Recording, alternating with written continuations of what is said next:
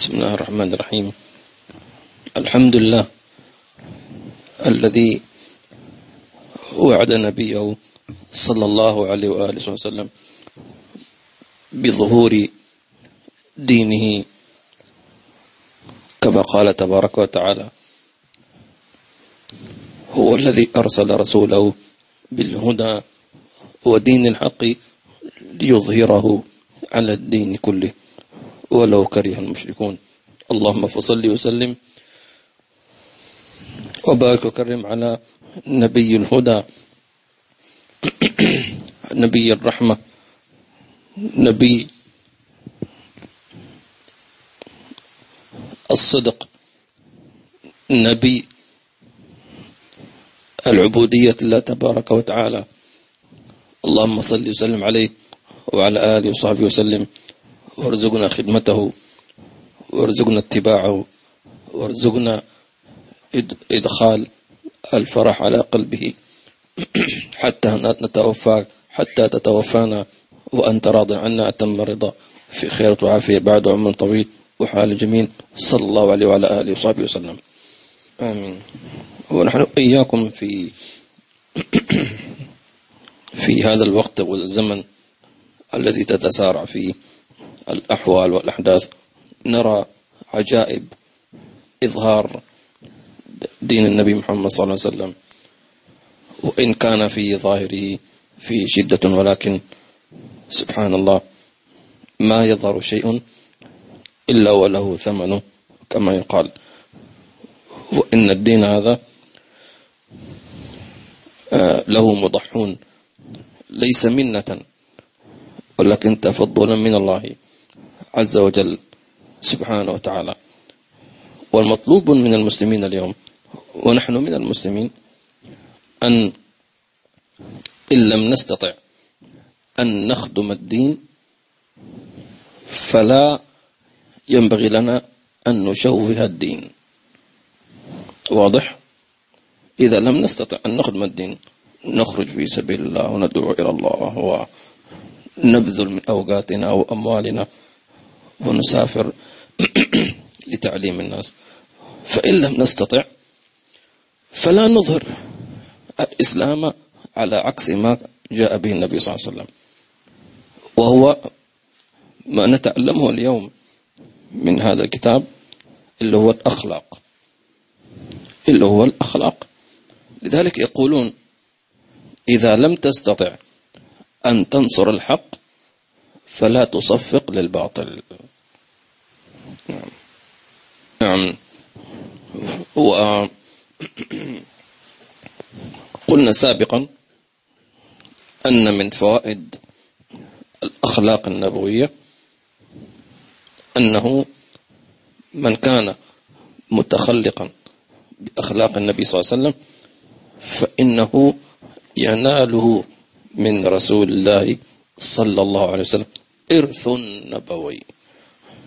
الإرث النبوي كبير. لا يستوعبه إنسان بل يوزع على عدد المسلمين. فكل مسلم له يعتبر جزء من النبي صلى الله عليه وسلم.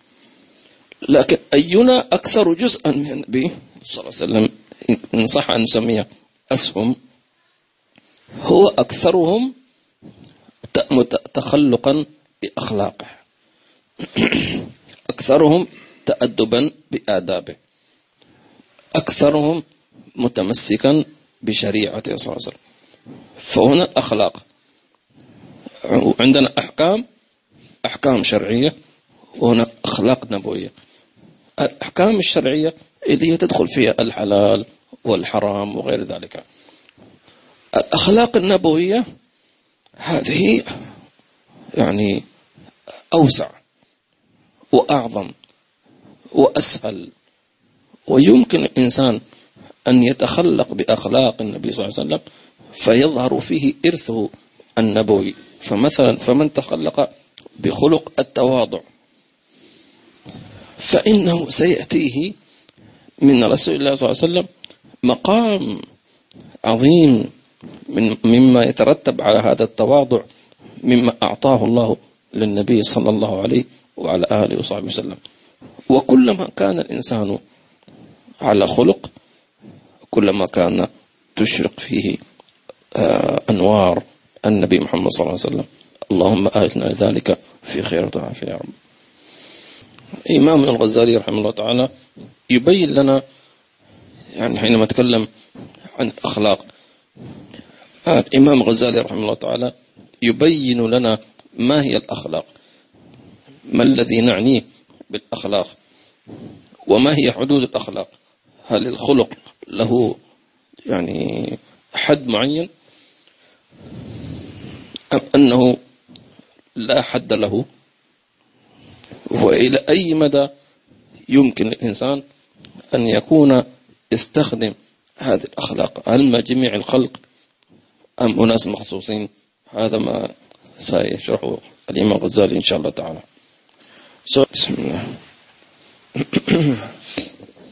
بسم الله الرحمن الرحيم وصلى الله على سيدنا محمد وعلى آله وصحبه وسلم من كتاب الأربعين في أصول الدين للإمام أبي حامد الغزالي رحمه الله تعالى ونفعنا به وبكم وجمعنا به وبكم في الفردوس الأعلى آمين رضي الله عنكم إلى أن قال وقد كثرت الأقاويل في حقيقته وبيان حده والأكثرون تعرضوا لبعض ثمراته ولم يحيطوا بجميع تفصيله والذي يطلعك على حقيقته أن تعلم أن الخلق والخلق عبارتان فيراد بالخلق الصورة الظاهرة وبالخلق الصورة الباطنة. وذلك لأن الإنسان مركب من جسد يدرك بالبصر ومن روح ونفس تدرك بالبصيرة لا بالبصر. ولكل واحد منهما هيئة إما قبيحة وإما حسنة. والنفس المدركة بالبصيرة أعظم قدرا ولذلك أضافه الله عز وجل إلى نفسه وأضاف البدن إلى الطين فقال إني خالق بشرا من طين فإذا سويته ونفخت فيه من روحي. ووصف الروح بأمر رباني فقال قل الروح من أمر ربي وأعني بالروح والنفس هنا معنى واحدا. وهو الجوهر العارف المدرك من الإنسان بإلهام الله تعالى كما قال ونفس وما سواها فألهمها فجورها وتقواها قد أفلح من زكاها وقد خاب من دساها. نعم. الإمام الغزالي رحمه الله تعالى آه، يوضح لنا المدخل إلى حسن خلق ولكن ذكر تفصيلين. الخلق والخلق. يقال فلان حسن الخلق وفلان حسن الخلق. ويريد بذلك أن أن يعطينا تفصيلا مهما. أن الخلق غير الخلق. الخلق فيما يتعلق بالجسد. تمام؟ وهو ما يدرك بالعين. والخلق ما لا يدرك بالعين وإنما يدرك بالبصيرة. وال وال والمعنى الذي يريد الإمام الغزالي أن يوصله أنه إياك أن تحكم على إنسان إذا رأيته حسن الخلق. جميل. وحسن الخلق لا يعني حسن كونه كون حسن الخلق أنه حسن حسن الخلق. واضح؟ بل كم من واحد تجد قامته طيبة وشكله جميل ونظيف وملابس طيبة ومتطيب لكن قلبه حقود حسود متكبر. تمام؟ وأيضا لا تظنن إذا رأيت إنسانا ذا بشرة سمراء وذا شعر أجعد. وذا يعني بدن ليس متناسق مثلا. وربما صورته ليست بحسنة أو صوته. فلا تظن أنه حسن أنه سيء الأخلاق. كلا بل ربما كم من واحد ذا بشرة سوداء ولكن قلبه أبيض. وهؤلاء وخاصة حينما ترى بعض من يعيش في أفريقيا تجدهم هكذا. تخاف منه من أول الوهلة. لكن الحقيقة أبسط مما يتخيل الإنسان. ولذلك نجد أن أول من حمى المسلمين في الدعوة هم في الحبشة. ملك الحبشة الذي فتح لهم بلدته ودولته. وبل حينما سمع منهم الأخلاق النبوية قال أنتم في حمايتي. ونرى هذا يتكرر في نيوزيلندا ما شاء الله. جاء, جاء من أراد أن يشوه الإسلام فجعل هؤلاء الناس يعني يبحثون عن الإسلام ويبحثون عن الخير. فلذلك سيتكرر ونكرر ونقول ما كان قد حدث في السيرة النبوية من أحداث ستحدث مثلها في آخر الزمان لأن أمة واحدة صلى الله عليه وعلى آله وسلم فاللهم وفقنا لما تحب وترضى. ولذلك الذين هاجروا إلى الحبشة وهم يعلمون أن بلاد الحبشة في ذاك الوقت دولة مسيحية أو نصرانية وذهبوا في ضيافة كضيوف. ولذلك آه، التزموا بما يسمى اليوم بقانون الدولة بقانون البلد. تحترم قانون البلد عند قانون عندها كذا كذا. تمام؟ لم عندما هاجروا إلى الحبشة لم يطالبوا بما يسمى الآن بحقوق. أنا جيت مهاجر عندكم لي حق كذا كذا. تمام؟ فإن أعطوه فيشكرون على ذلك. وإن لم يعطوا فأنت مجرد ضيف. فالضيف لا يشترط على على المضيف شيئا. ما قال له أنا أريد اليوم أن أن أن مثلا أن تعمل عشاء كذا كذا كذا. لا. أنت لا تشترط على صاحب الضيافة. أنت تأكل ما يقدم إليك. وتجلس في المكان الذي يجلسك فيه. ولا تعترض. فلذلك حرك هذا الشيء النجاشي. لابد يتحرك. والإيمان الفطري موجود فلذلك النجاشي رمى رأى هذا الجمال في بواطنهم. والإنسان الطبيعي لابد أن يسأل من أين لك هذا؟ أنت إذا شفت إنسان محترم جدا ومتهدب تقول له مين أبوك؟ من شيخك. من أي بلد أنت؟ فين تربيت؟ لابد. شيء طبيعي. تقول كذا كذا كذا كذا كذا. ولذلك لو المسلم أينما سافر أي بلد في العالم ومشى بأخلاق الإسلام بنية خالصة. وليس بنية حتى الناس يشكرونه ويعطون الجنسية. ومش لا لا لا لا. إن تنصر الله ينصركم. ويثبت أما إذا كان وراء ذلك عشان مطالب ومرغبات ودين الله. هذه لك أنت. فمن كانت هجرته إلى الله ورسوله فهجرته إلى رسوله. ليس لك أي حظ. كرموك ما كرموك. أعطوك الحقوق ما أعطوك حقوق. أعطوك الجنسية والجواز البلد ما أعطوك. أهمل خلاص. أنت لله ولا رسوله ولا ولا ولا, ولا إيش؟ ولنفسك لله ورسوله خلاص. فلذلك حينما يظهر إنسان منا أخلاق الإسلام بنية خالصة فيطبق قول الله عز وجل ومن أحسن قولا ممن دعا إلى الله وعمل صالحا وقال إنني المسلمين لأنه الناس حينما يسألونك عن أخلاقك هذه من أين لك هذه؟ من أي نظرية قرأتها؟ يقول هذا من عند النبي صلى الله عليه وسلم. عجيب. وهل الذي يحدث الآن؟ نشوف الآن ما الذي يحدث. من هذا؟ إيش هذا الإسلام العجيب؟ إذا أظهرت أظهرنا جماله. إذا أظهرنا جماله فنحن دعاة إلى الله. دعاة سلم. وليس دعاة إرهاب أو حرب. لا دعاة سلم. وتحيتنا هي السلام عليكم. أو لا ترجمتها بيس سلام. الله يجعلنا وإياكم من أهل السلام الظاهر بعض آمين. ولا تنسوا أن الكثير ممن هم اليوم من النصارى سيدخلون في الإسلام إذا نزل عيسى بن مريم. كثيرون. سبحان الله. فالله يثبت المسلمين إن شاء الله تعالى في خير.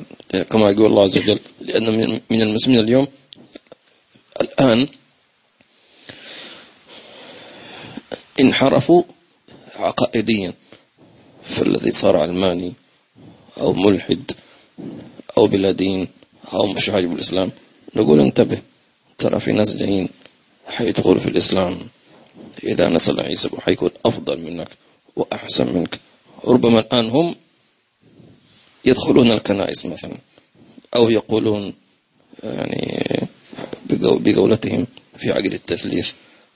ولكن من يرتد منكم عن دينه فسوف يأتي الله بقوم يحبهم جايين. وستراهم أنتم. ورأيت الناس يدخلون في دين الله أفواجا. فسبح. سبحان الله والحمد لله ولا إله إلا الله. بحمد ربك واستغفروه إنه كان توابا. وهذا وعد وعد الله به النبي صلى الله عليه وسلم. ولا بد أن ينجز. فالله يجعلنا وإياكم ممن يكون آه، يظهر هذا الدين. في خير وعافية آمين. نعم.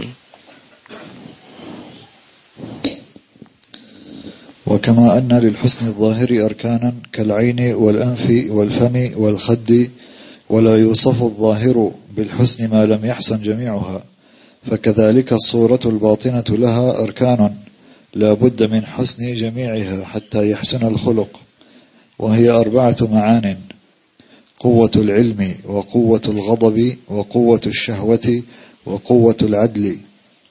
بين هذه القوى الثلاث فإذا استوت هذه الأركان الأربعة واعتدلت وتناسقت حصل حسن الخلق. نعم. بدأ الإمام غزالي يمهد لنا الدخول في معنى الأخلاق الحسنة. فيقول مثل الخلق الحسن كمثل الجسد الحسن. متى يقال هذا الجسد حسنا؟ إذا اكتملت فيه الأعضاء كلها. العينان ما يكون مثلا أعور أو أعمى. تمام. الأذنان اليدان القدمان إلى غير ذلك. فإذا اكتمل فصار هذا إنسان كامل. فلا يقال هذا إنسان حسن الخلق إذا كانت عينه مثلا عمياء مثلا أو كان أصم أو كان أعرج أو غير ذلك. الله يعافينا وإياكم من هذه الأشياء يا رب العالمين.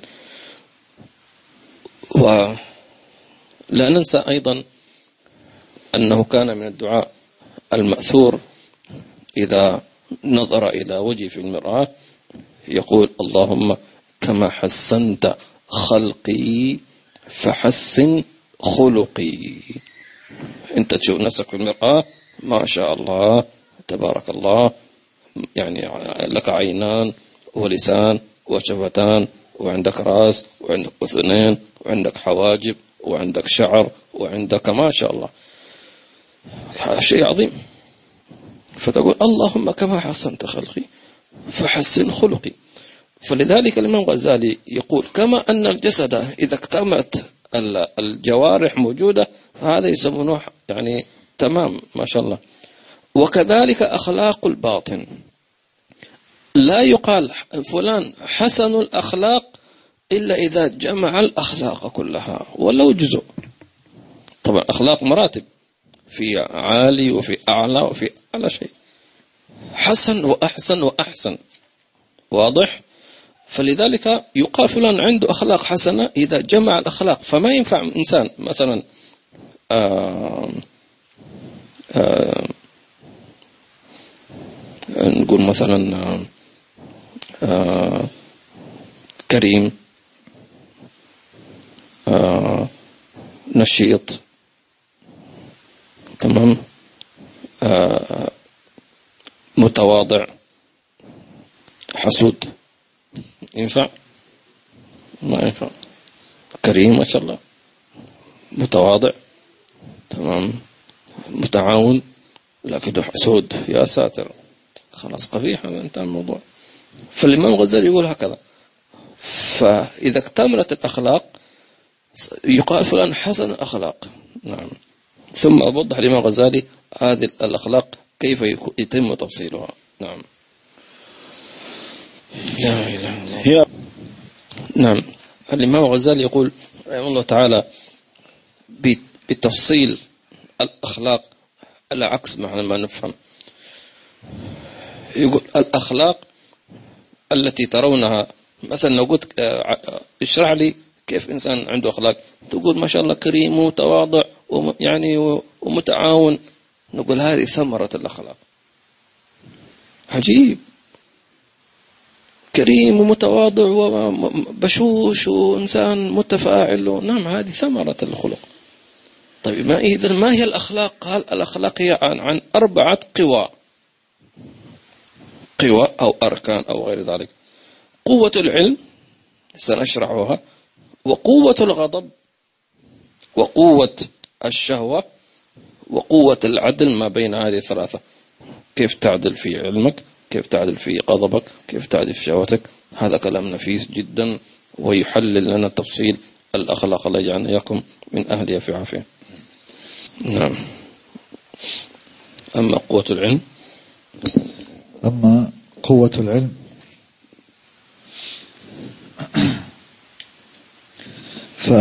فاعتدالها وحسنها أن تصبر أن تصير بحيث يدرك بها الفرق بين الصدق والكذب في الأقوال وبين الحق والباطل في الاعتقادات وبين الجميل والقبيح في الأعمال. جميل. يقول الإمام الغزالي أن آه، هذا الأساس في الأخلاق قوة العلم والمقصود بالعلم أن تفرق ما بين الصدق والكذب. تمام؟ أن تفرق ما بين الحق والباطل. يكون عندك في قلبك تمييز أن هذا حق وأن هذا باطل. يعني مثلا آه لا يعتبر إنسان لا يعتبر ذو خلق إذا كان لا يفرق ما بين حق وباطل. ممكن يجور في في الحكم فيسبب مفسدة والعياذ بالله تبارك وتعالى. المقصود قوة العلم حينما تفرق ما بين الحق والباطل لا لميل في نفسك لأن فلان أنت تحبه فقلت هذا صادق. لا لو أنك ملت إلى من تحب فهو سيقول لك أنت أخلاقك طيبة وقفت معي. طبعا هو وقف معك على على باطل. صحيح هو يحبك لكنه لم علمه لم يوقعه في في في العدل في هذا العلم. فلذلك يقول أنه من قوة العلم أن تفرق بين الصدق والكذب وبين الحق والباطل في الاعتقاد وما بين الحسن أو الحسن والقبيح أو الجميل والقبيح. ف الجميل والقبيح في الأعمال. وتحكم على أن هذا العمل جميل من حيث منظورك العلمي الذي يتلقى من نور النبي محمد صلى الله عليه وعلى آله وصحبه وسلم. فمثلا الناس اليوم أو أهل العولمة إذا رأوا امرأة تختلط بالرجال يثنوا عليها تمام هذه امرأة رائعة وهذه امرأة فاعمة وهذه امرأة مثقفة. هذا غلط كبير. ما عنده الميزان عنده مخذول. فرأى القبح حسنا. تمام؟ حتى ولو كان أظهر ذلك في ظاهره فيعتبر بذلك سيء الخلق من حيث هذا المبدأ. نعم. فإذا صلحت؟ فإذا صلحت هذه القوة كذلك حصلت منها ثمرة الحكمة وهي رأس الفضائل قال الله عز وجل ومن يؤتى الحكمة فقد أوتي خيرا كثيرا وما يذكر إلا أولو الألباب. هذه ثمرة من ثمرات قوة العلم التفريق ما بين الحق والباطل وما بين الصدق والكذب وما بين الجميل والقبيح. وممكن نضرب ذلك بمثال. أن الإنسان عندما يعطى قوة العلم يلهم الله عز وجل الحكمة في إصدار القرار. أو الحكمة في التعامل مع هذا الحدث. حدث شيء عظيم. تمام؟ كيف تتعامل مع هذا؟ فمثلا شخص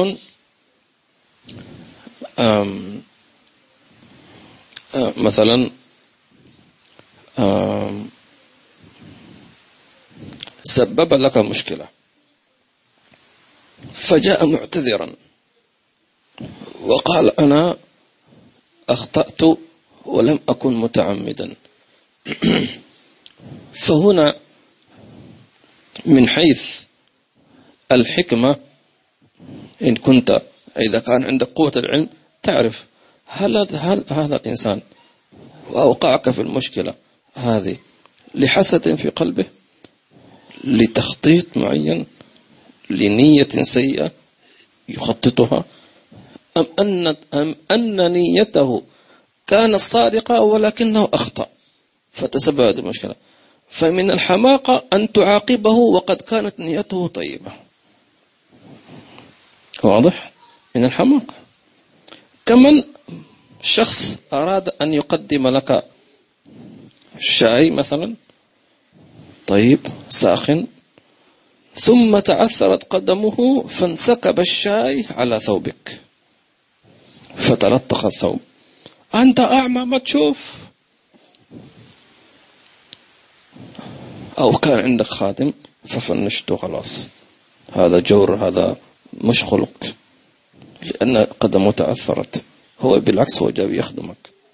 ولذلك هذا ما حصل سيدنا علي زين العابدين حينما جاءت الخادمة بماء ساخن فتعثرت قدمها فانسكب الماء على ابنه فمات في الحال. هل كان متعمدة؟ لا. مات. روح خرجت. تمام. لكنه قالت والكاظمين الغيظ قال كظمت غيظي والعافي الناس. عفوت عنك. والله يحب المحسنين اذهبي فأنت حرة لوجه الله عز وجل. قرارات سريعة. واحد اثنين ثلاثة. لأنهم موقفون عند كلام الله عز وجل. هذا الحكم هو جمال. وإن كان في ظاهر الشريعة له أن يأخذ بالقصاص. قصاص هي أخطأت الخطأ لا يحمل إثم. لكن لا يسقط عن التعويض. واضح؟ تعوض لتخفيف المصيبة. لكن حينما يعفو هذا هذا عنده قوة علم لأن الإنسان ما كان قصده هكذا إنما بالعكس كان يقصد أنه يخدم ولكن آه، لسوء حظه كما يقال. حصل عكس ذلك فأنت لا تعاقبه على ما فعل بل أكرمه على ما نوى. وهنا جمال. نعم. ولذلك قال والله يحب المحسنين. تفضل. لذلك لو أن إنسان أراد أن يقدم مثلا خدمة ولكنه آه، مثلا آه، وقع في خطأ مثلا فهو ينتظر منك أن تعاقبه.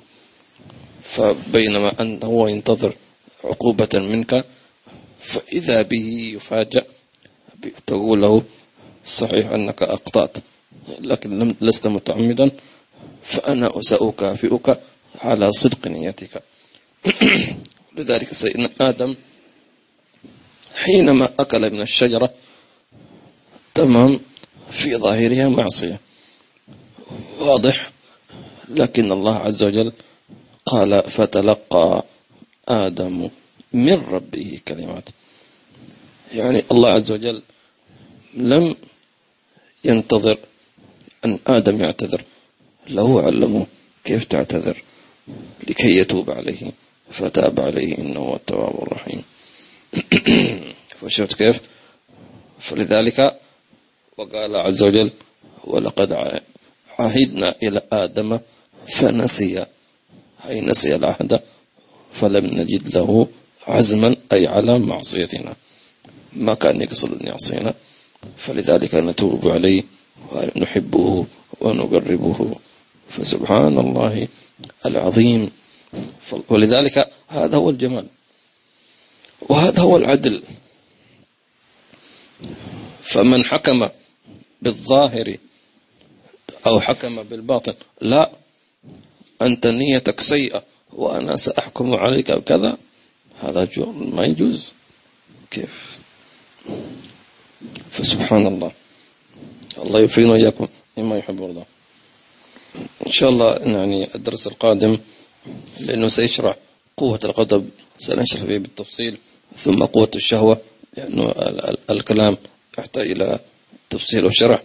نكتفي بهذا القدر أسأل الله عز وجل أن يرزقنا وإياكم كمال حسن أخلاق الظاهر والباطنة وأن الله عز وجل يجعلنا وإياكم من خلص العباد والصادقين. وأن يستخدم لدينه ولحبيبه صلى الله عليه وسلم وأن يرضي عنا مشايخنا الكرام في خير وعافية وإلى حضرة النبي. بسم الله الرحمن الرحيم.